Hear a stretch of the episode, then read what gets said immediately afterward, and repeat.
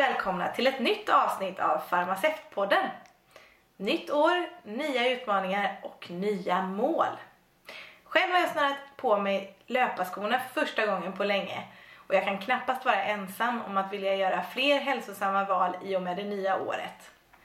Även om många springer och tränar för att hålla vikten har fysisk aktivitet många goda effekter på den mentala hälsan. Den senaste tiden har jag fängslats av den populärvetenskapliga boken Hjärnstark skriven av psykiatrikern Anders Hansen. Han radar upp bevis efter bevis på hur träning och motion stärker din hjärna. Stundvis verkar det närtill otroligt men lusläser man Läkemedelsverkets behandlingsrekommendationer av bland annat depression från 2016 står det faktiskt klart och tydligt att konditionsträning har visat effekt på depressiva symptom. Och jag måste erkänna att jag inte alls förstått vidden av de positiva effekter som fysisk aktivitet har på vår mentala hälsa. Men en sak är klar. Jag vill veta mer. Låt mig presentera Madeleine Lund, legitimerad sjukgymnast och specialiserad inom mental hälsa. Det är så roligt att få ha med dig i Farmaceutpodden Madde. Så varmt välkommen. Jag ser jättemycket fram emot det här samtalet med dig och jag ser fram emot att få vidga mitt läkemedelsfokuserade synsätt med ditt. Tack så mycket, Isabella. Men först måste jag fråga, vad är mest korrekt att eh, kalla dig? Legitimerad sjukgymnast eller fysioterapeut? Ja, alltså att titulera mig så blir det korrektast som du säger, legitimerad sjukgymnast. Men som själva yrket eller som gruppen som sådan, ja då är det nog eh, fysioterapeuter.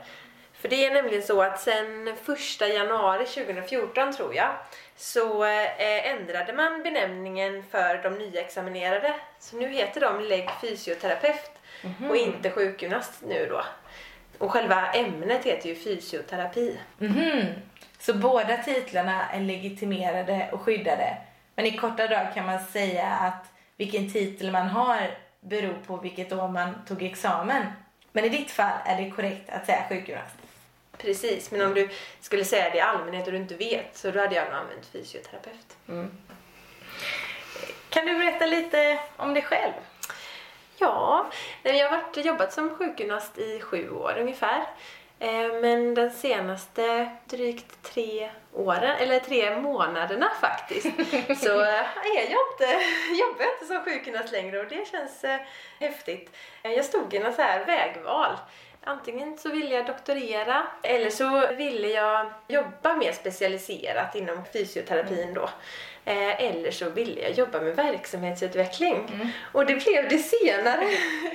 Så nu jobbar jag som verksamhetsutvecklare fast på ett sjukhus helt enkelt. Mm. Mm. Vad spännande. Ja. Men du, du saknar inte patientkontakten då? Alltså nu har det gått så kort tid. Mm. Jag stod verkligen och valde mellan de här tre grejerna. Alltså jag tänker att det finns många olika liksom, nischer eller ställen där jag skulle vilja jobba som fysioterapeut också.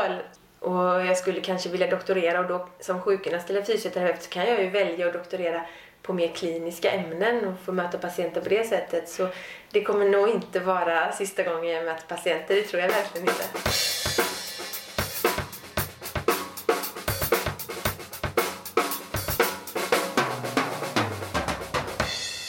Och jag är alltid så nyfiken så jag frågar även dig. Eh, varför blev du fysioterapeut? Det var väl så här att jag eh, pajade mina korsband. Jag har spelat handboll och fotboll i hela mitt liv. Och det här är ju en ganska traditionell ingång tror jag till att man söker till eh, fysioterapiprogrammet. Men jag pajade mitt ena korsband och eh, kom i kontakt med en fantastisk mm. sjukgymnast.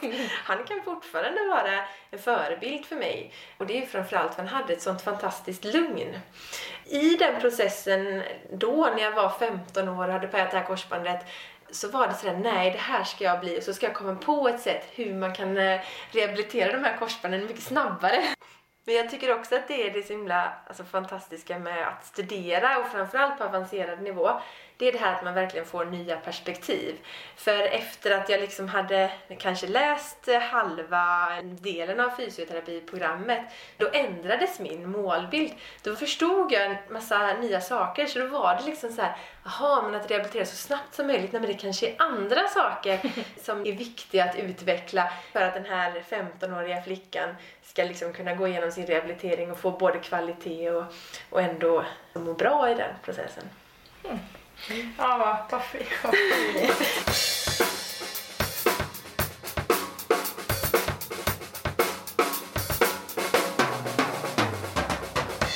Något som jag inte har jättebra inblick i är hur mycket ni egentligen läser om läkemedel. Det som har präglat min utbildning då. Ja, precis. Vi läser någonting som heter medicinska ämnen på grundutbildningen. Mm. Och då är det ju blandat till viss del medicinkunskap då, mm. men också om olika typer av sjukdomar och då fick vi ju en så grundläggande kunskap om läkemedel i relation till fysisk aktivitet eller relation till att röra på sig.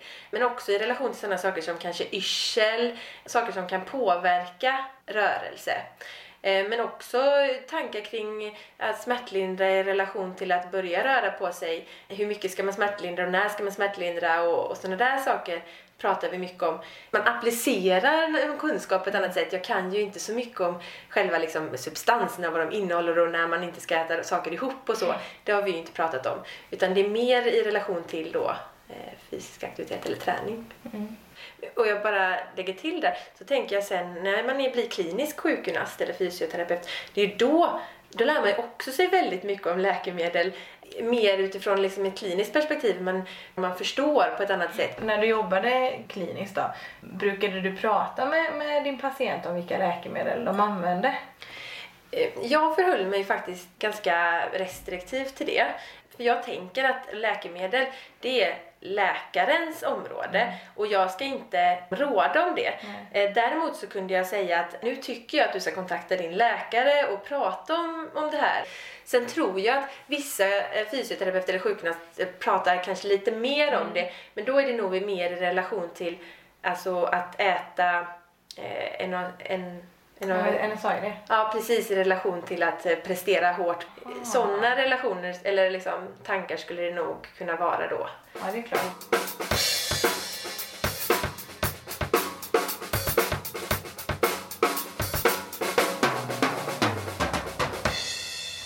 Hur kommer det sig att du har intresserat dig för just psykisk ohälsa och fysisk aktivitet?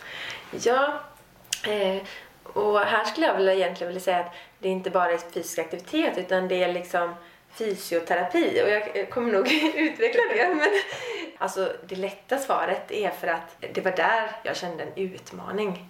Det var liksom där jag inte tyckte att det var för lätt utan det fanns någonting svårt som jag kunde lära mig mer om. Och det är väl egentligen sanningen så. Och jag kan nog egentligen relatera tillbaka till den där korsbandsskadan då också. Och det tyckte jag blev så fint när man läste till sjukgymnast där fick man en förståelse för vad det verkligen är att skada sig. Många gånger tänker man så här, men jag har brutit foten och då är det en fysisk skada mm. som jag fysiskt kan reparera. Men jag skulle säga att all sjukdom och alla skador har flera olika komponenter i sig. Eh, när man pajar sitt korsband så kan du inte längre vara med i ditt handbollslag eller fotbollslag. För många är det en stor del av det sociala umgänget. Alltså blir det en social komponent på den här korsbandsskadan. Mm. Och att inte kunna vara med i det här sociala um-, umgänget kan göra att man blir ledsen mm. eller orolig. Och det ger ju en, en psykisk del av den här skadan. Sen finns det säkert flera andra eh, sådana här faktorer också, eller det finns det. Det är ju någonstans där, när jag började få fatt i det så var det shit vad häftigt. Mm för att möta en människa överhuvudtaget, alltså oavsett patient, oavsett skada, mm. det är så viktigt att ha det här synsättet för annars så möter du en fot. ja. mm. och inte en människa.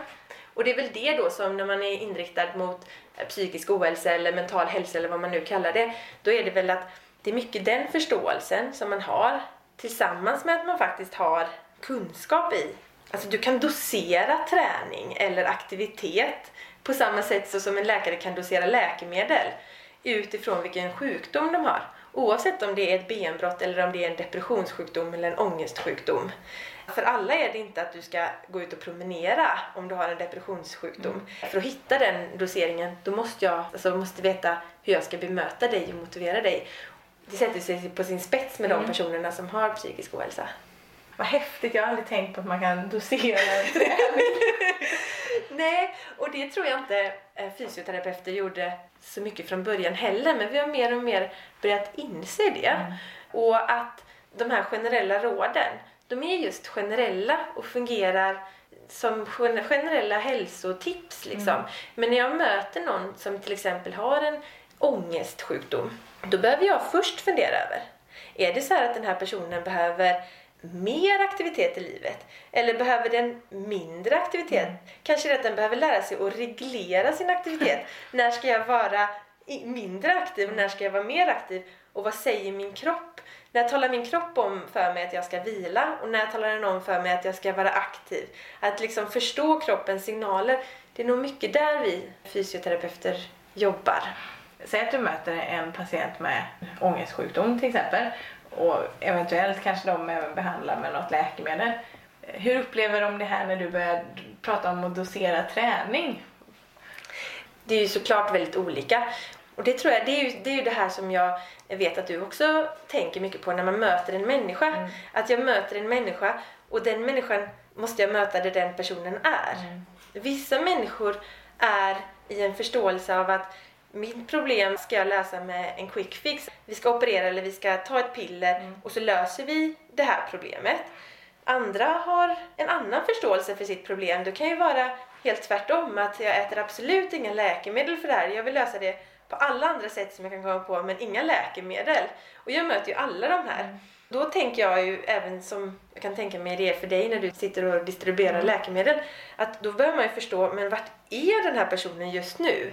Och så får man ju börja därifrån och försöka se ifall man kan få napp med de tankar och idéer man själv har hur man skulle kunna hjälpa personen att komma vidare. Så det är nog lite så jag tänker.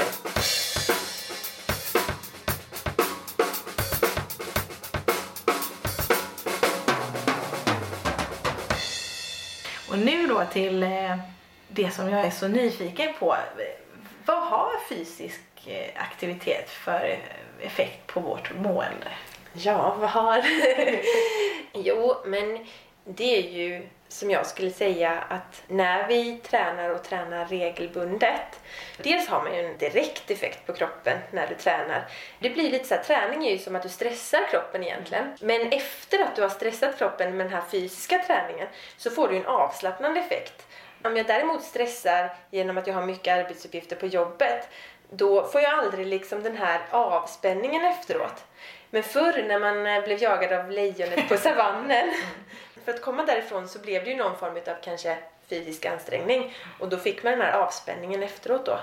Men sen har vi ju den effekten som är på lång sikt och då ser man ju att du kan bli mer resistent alltså mot stress och kanske mot olika typer utav sjukdomar.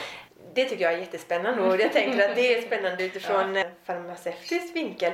Just det här att man ser att när du stressar under en kort avgränsad period då förbättras vårt immunförsvar. Men om vi stressar för sån här långvarig stress då försämras immunförsvaret. Och där tänker jag också då att, att vara fysiskt aktiv regelbundet det är ju liksom en skydd på ett sätt. Men sen så tycker jag det är spännande just det här med stress och så. Traditionellt sett så, så är, är stresssystemet till för att vi ska kunna springa ifrån våran, eh, vårat djur, det här hotet så. Men vi har också den här freeze-reaktionen där man liksom lägger sig ner och spelar död. Och den glömmer man ganska många gånger av. Som fysioterapeut inom mental hälsa så kan man möta personer som är väldigt avstängda. Alltså där, du liksom, där man har kommit in i en sån här spela död-reaktion. Och det är också en sån här specialitet eh, som man som fysioterapeut inom mental hälsa har. Genom olika bedömningsinstrument och framförallt mycket klinisk erfarenhet för här har vi ett stort forskningsområde. Men att det här att liksom förstå att vilken, vart är, vilket stadie av en sån här stressreaktion är patienten i? Är det den här akuta fasen där man hela tiden springer ifrån faran? Eller är det liksom en sån här eh, frysreaktion? Eller vart någonstans är man? Och då kan man ju tänka sig att är man i någon form av spela död-läge eller i en, någon form utav, alltså där man bara överbelastar systemet hela tiden. Då kanske det inte är den mest hårda fysiska aktiviteten man ska stressa det systemet mer med. Utan då kanske det finns andra metoder som man måste börja med. Mm. Ja, alltså det här flight-instinkten pratar man ju jättemycket om så här, men det som du säger där, freeze har jag ju eh, glömt eller tänker inte på. Men hur, hur ser du att en patient är på freeze? Det kanske inte går att svara på så enkelt, så lätt. Nej, det är ju just det. Alltså när man kommer till det här att du måste se personen. Man kollar ju mycket på personens rörelse och hållningsmönster och hur de agerar och även hur det blir när man pratar och sådär. Här är det ju många av mina kollegor som jag liksom ser upp till i relation till det här så jag tycker själv att jag är novis även om jag har jobbat mycket med det. Man kan se på en kroppshållning om den är väldigt uppåt och väldigt uppspänd och då kan det snarare vara en sån här en person som är på gång hela tiden och liksom aldrig varvar ner. Eh, sen kan man se en eh, kroppshållning som är mer tung och då kan den vara lite mer det här att man är mer nedstämd eller åt det hållet. Och en freeze-reaktion det är nog liksom mer uppgiven hållning. Och kanske mer uppgivna svar när man pratar, alltså lite mer åt det hållet då. Jag tänker nog aldrig på personers hållning när jag möter dem på jobbet. Men jag kanske ska börja med det. Alltså det är spännande och speciellt när man får den här dimensionen till också då. Sen så får man ju vara ödmjuk inför Mm. ja, liksom sina egna tankar och försöka hitta i dialog med patienten se ifall att stämmer det här liksom Mm. så. Men eh, ja, eh, för mig är det nog snarare att jag kan många gånger känna av eller veta någonting och så får det bekräftat men jag kan inte riktigt förstå hur jag liksom har förstått det eller Nej. sett det så. Mm. Men det är nog erfarenhet då. Ja, och kroppen är, den är ju lite häftig på så sätt. Den kan avslöja mer än vad man eh, själv vill ibland. Ja. ja.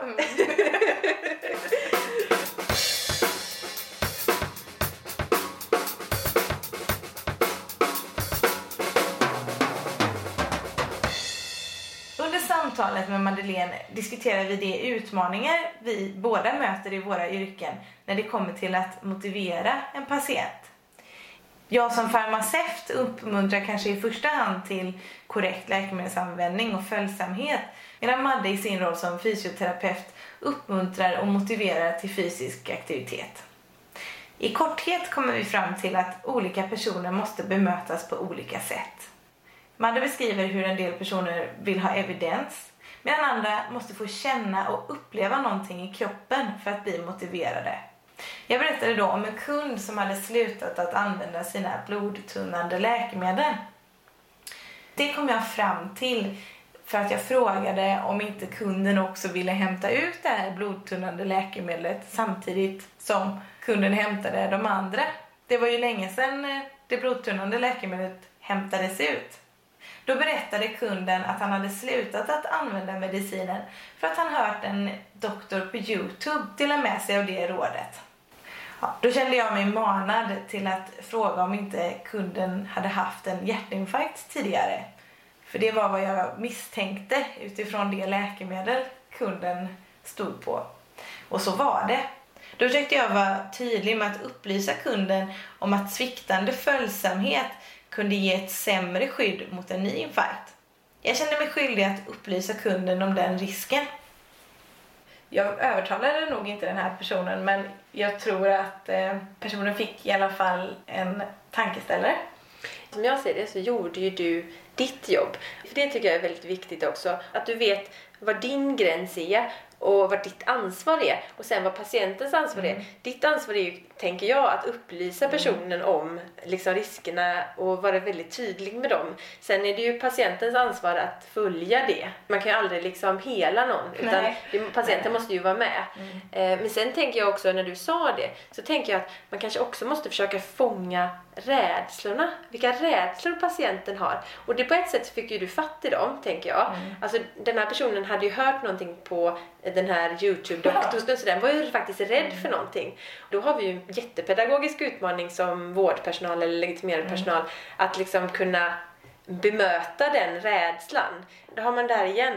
Har vi den som vill ha evidens eller liksom läsa om det eller har vi den som behöver erfara eller vem har vi framför oss? Så.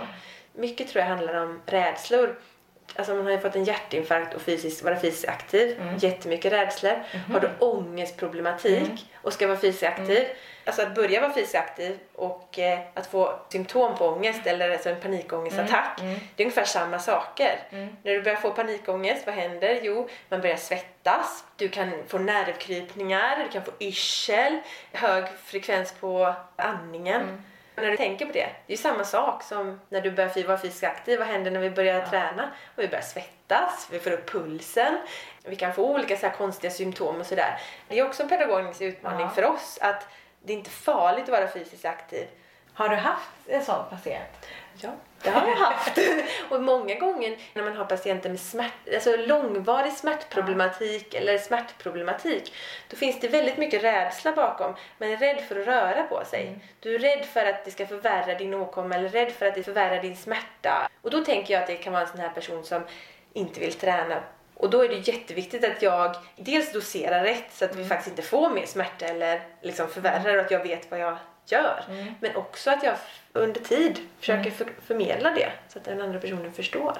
Säg då en person med panikångestproblematik. Hur kommer man över det här då? Att, att skilja eller att kunna hålla isär en panikångestattack mot att få samma symptom fast i samband med träning? Eh, jag tänker, det, det, man kan säkert göra på jättemånga olika sätt men ett sätt skulle kunna vara, tänker jag, att man gradvis utsätter personen för träning. Hur upplever du nu när du gör den här övningen? Vad händer i dig? Vad känner du nu? Vad blir det för fysiologisk känsla? Att hjärtat slår och att eh, pulsen ökar och så. För många människor har väldigt liten erfarenhet av att få upp pulsen, att svettas. Alltså speciellt som jag som har tränat hela mitt liv kan ibland bli ganska förvånad över hur vissa aldrig har använt sin kropp. Där är det ju också så här jätteviktigt för mig att inte vara i min erfarenhet vart jag brukar vara och att det är självklart att man blir svettig när man tränar. Utan att jag faktiskt kan försöka sätta mig in i den andra personens eh, reaktion. Det här tyckte jag var jättesvårt. När jag väl som fysioterapeut inom mental hälsa får börja prata om vad jag gör, då är det väldigt många Va? Kan man ha det? Kan man jobba med de typerna av problematik? Jag tänker dels, ja, alla borde ju träna för att må bra. Men samtidigt får jag en annan förståelse för, till exempel då med panikångest tyckte jag var ett jättebra exempel att det är kanske inte så lätt att börja träna om man är rädd för att känna det man avskyr. Om man får ett generellt råd då att vara fysiskt aktiv och så sker det här, att man blir så här rädd för den reaktionen som sker, då kan ju det snarare bli att man, nej men det där gör jag aldrig om. Nej. Här gäller det ju att när man ger de allmänna råden också kan informera om att, att man faktiskt kan få hjälp med det. Behöver läkaren remittera dig till en sjukgymnast eller kan man söka själv? Nej, alltså till sjukgymnast så det är remissfritt i Sverige. Men det är faktiskt lite olika i världen. Ja, det, det kan jag tänka mig. Ja, men vad, men det är också bra att veta.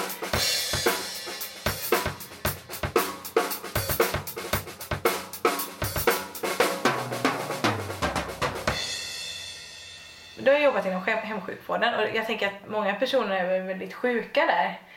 Hur ehm, kan man öka deras fysiska aktivitet? Eller jag menar, det kanske inte alltid är lämpligt med en promenad. Vad, vad kan man göra istället? Ja, det är ju eh, många gånger utmaningen i, i eh, arbetet som fysioterapeut eller sjukgymnast i kommunen. Där har man varit verkligen en uppfinnar-Jocke eller uppfinnar-Jocke eller vad man ska kalla det. Dels det här med att anpassa eh, för personen med hjälpmedel och så är ju en del av det yrket och det kan ju vara att man anpassar en del av personens liv så att den ska orka andra delar i livet så. Men det kan vara allt ifrån att kunna vända sig i sängen eh, till att kunna sätta sig på sängkanten eh, till att kunna resa sig upp från sängen. Det kan vara att man i sängen ska kunna släpa knät till böjt läge och sen sträcka ut igen. Det är ju jätteskillnad på vem jag har. Jag har träffat en del som har neuromuskulära sjukdomar, ALS och MSA och så. Mm. Vad är MSA? Det står för multipel systematrofi. Det är en sjukdom som eh, successivt bryter ner dina muskler till att du i slutändan dör till följd av att din andningsmuskulatur lägger av. Och det låter ju väldigt drastiskt men jag har fått lära mig att när man kommer till det läget så sövs man ner och så somnar man in. Aha. Man kan välja det i alla fall, annars så kvävs man ju. Ja. Eh, Men där till exempel, i slutskedet, då skulle ju fysioterapin kunna vara bara att jag tar ut ledrörligheten i någons kropp, att man sträcker och böjer på en arm och så. Om man tänker på mental hälsa så vet man ju till exempel det att om jag gipsat mitt ben, eller alla som har erfarit att bli, har blivit gipsade benet och tar bort gipset så är det en, för många en ganska obehaglig upplevelse att belasta det benet igen. Man upplever nästan som att många gånger att det benet inte existerar. Alltså, eller ja, inte, det är ju överdrivet men man förstår ju att man har ett ben men det är liksom väldigt konstigt att belasta det igen. Så som jag har förstått det så kan man också se när man gör sån här magnetkameraundersökning att den delen utav hjärnan som representerar benet är mindre aktivt. Men sen så när man väl börjar röra benet igen då, då kommer det tillbaka representationen i hjärnan. Man kan tänka då att kroppen lite har kopplat bort det här benet under den perioden och genom att då röra på kroppen, även om det är jag som gör det passivt för någon, eh, kan ju också ge en, en tillfredsställande känsla för en människa. Inte bara att kroppen inte blir stel, utan just bara i sig att, att träningen sker.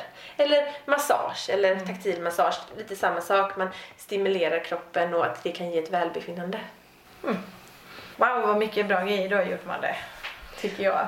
Och det blir nu när du ställer frågorna så...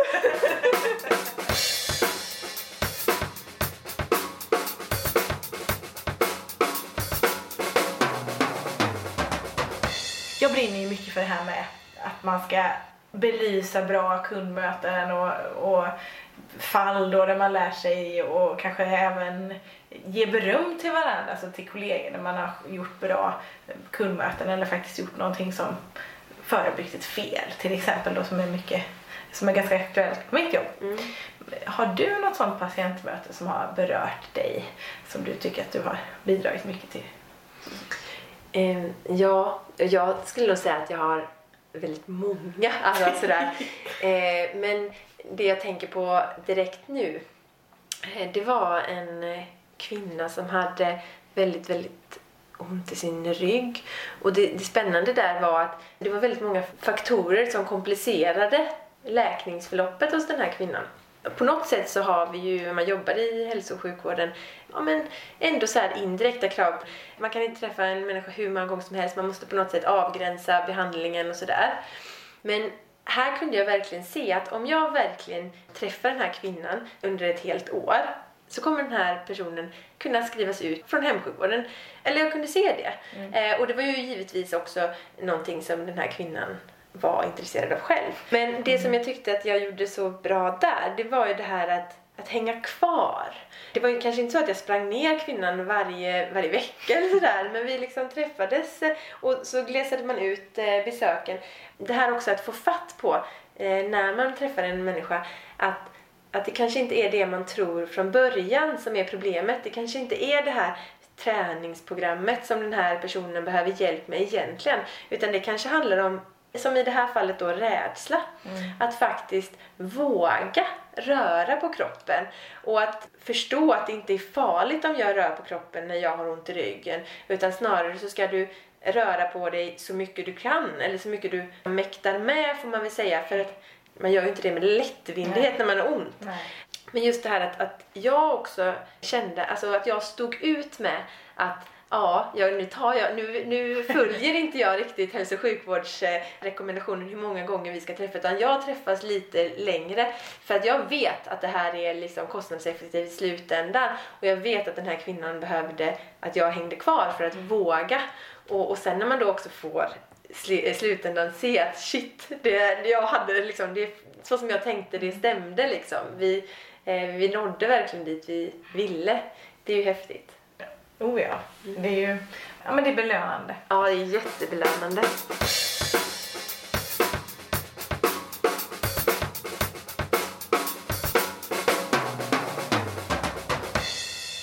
Sen vet ju jag om, eller har hört talas om att man faktiskt kan få fysisk aktivitet på recept. Det är ju ingenting vi hanterar på apoteket.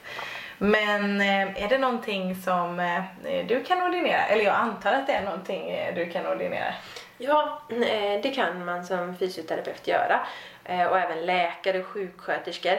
Och sen kan det säkert finnas andra som också kan göra det. Jag vet inte helt hundra. Och när jag jobbade i kommunen så var inte det aktuellt så ofta. Jag vet att det var, förekom några gånger men jag har inte förskrivit något fys- eh, FAR själv. Nej. fysisk aktivitet på det sätt.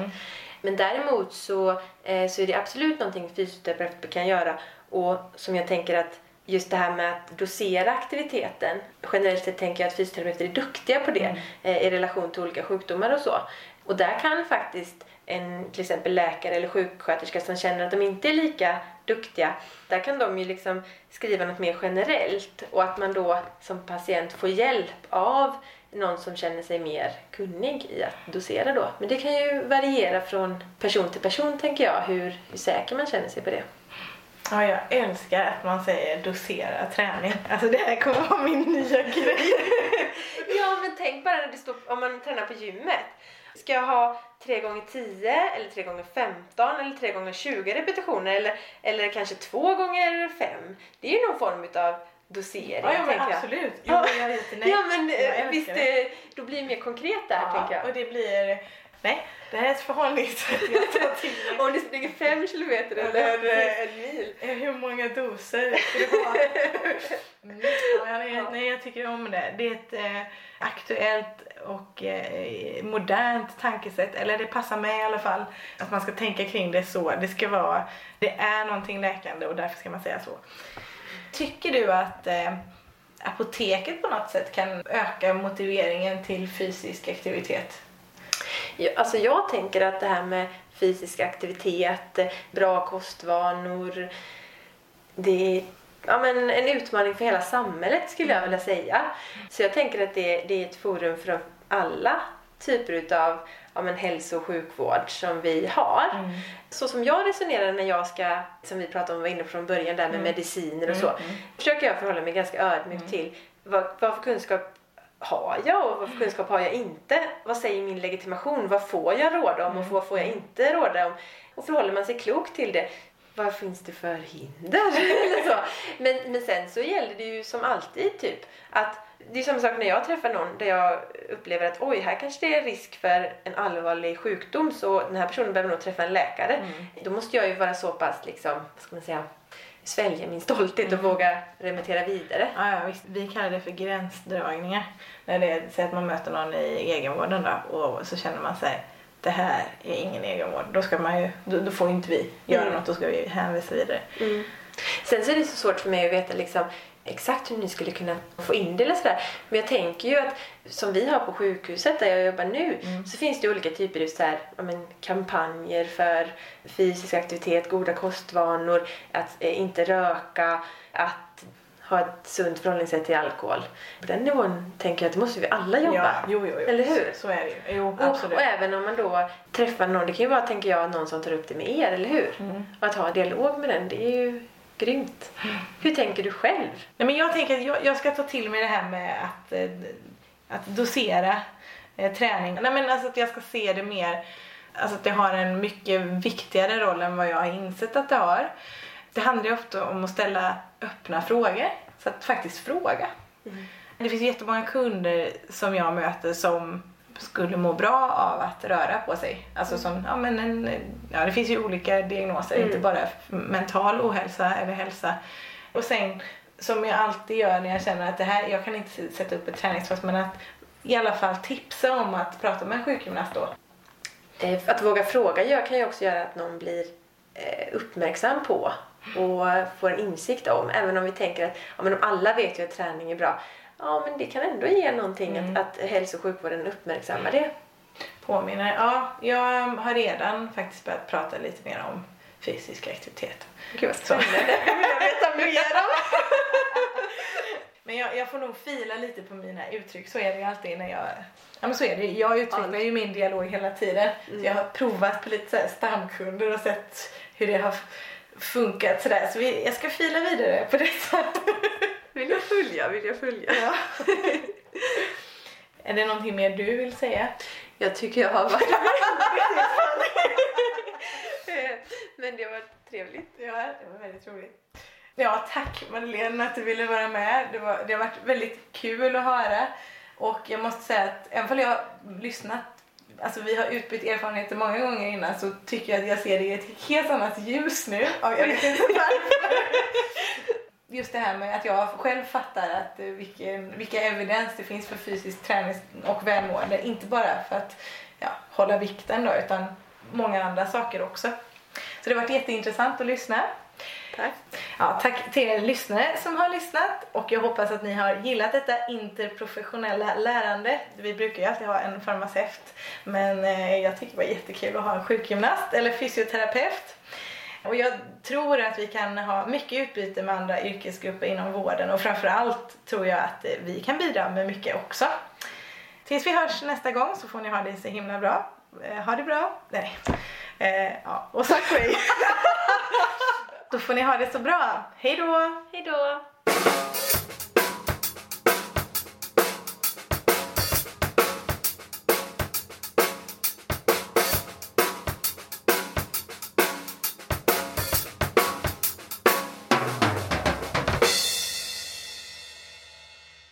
Producerat av Isabella Stenmark för Farmaceutpodden.